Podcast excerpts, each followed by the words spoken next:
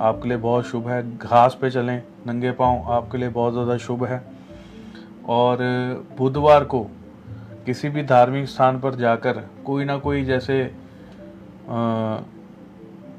वहाँ पे सेवा का काम, वहाँ पे अगर आप करती हैं तो वहाँ से बहुत ज़्यादा शुभ है। किसी धार्मिक स्थान पर जाकर या कोई सरकारी भूमि पर जाकर पौधों में जल देना, अपने घर का जल उन पौधों में डालना भी आपके लिए शुभ है। आपको और ज़्यादा बेहतर रिजल्ट्स जो हैं, वो आ जाएँगे अगर इन चीज़ों को साथ में आप शुरू कर देती हैं।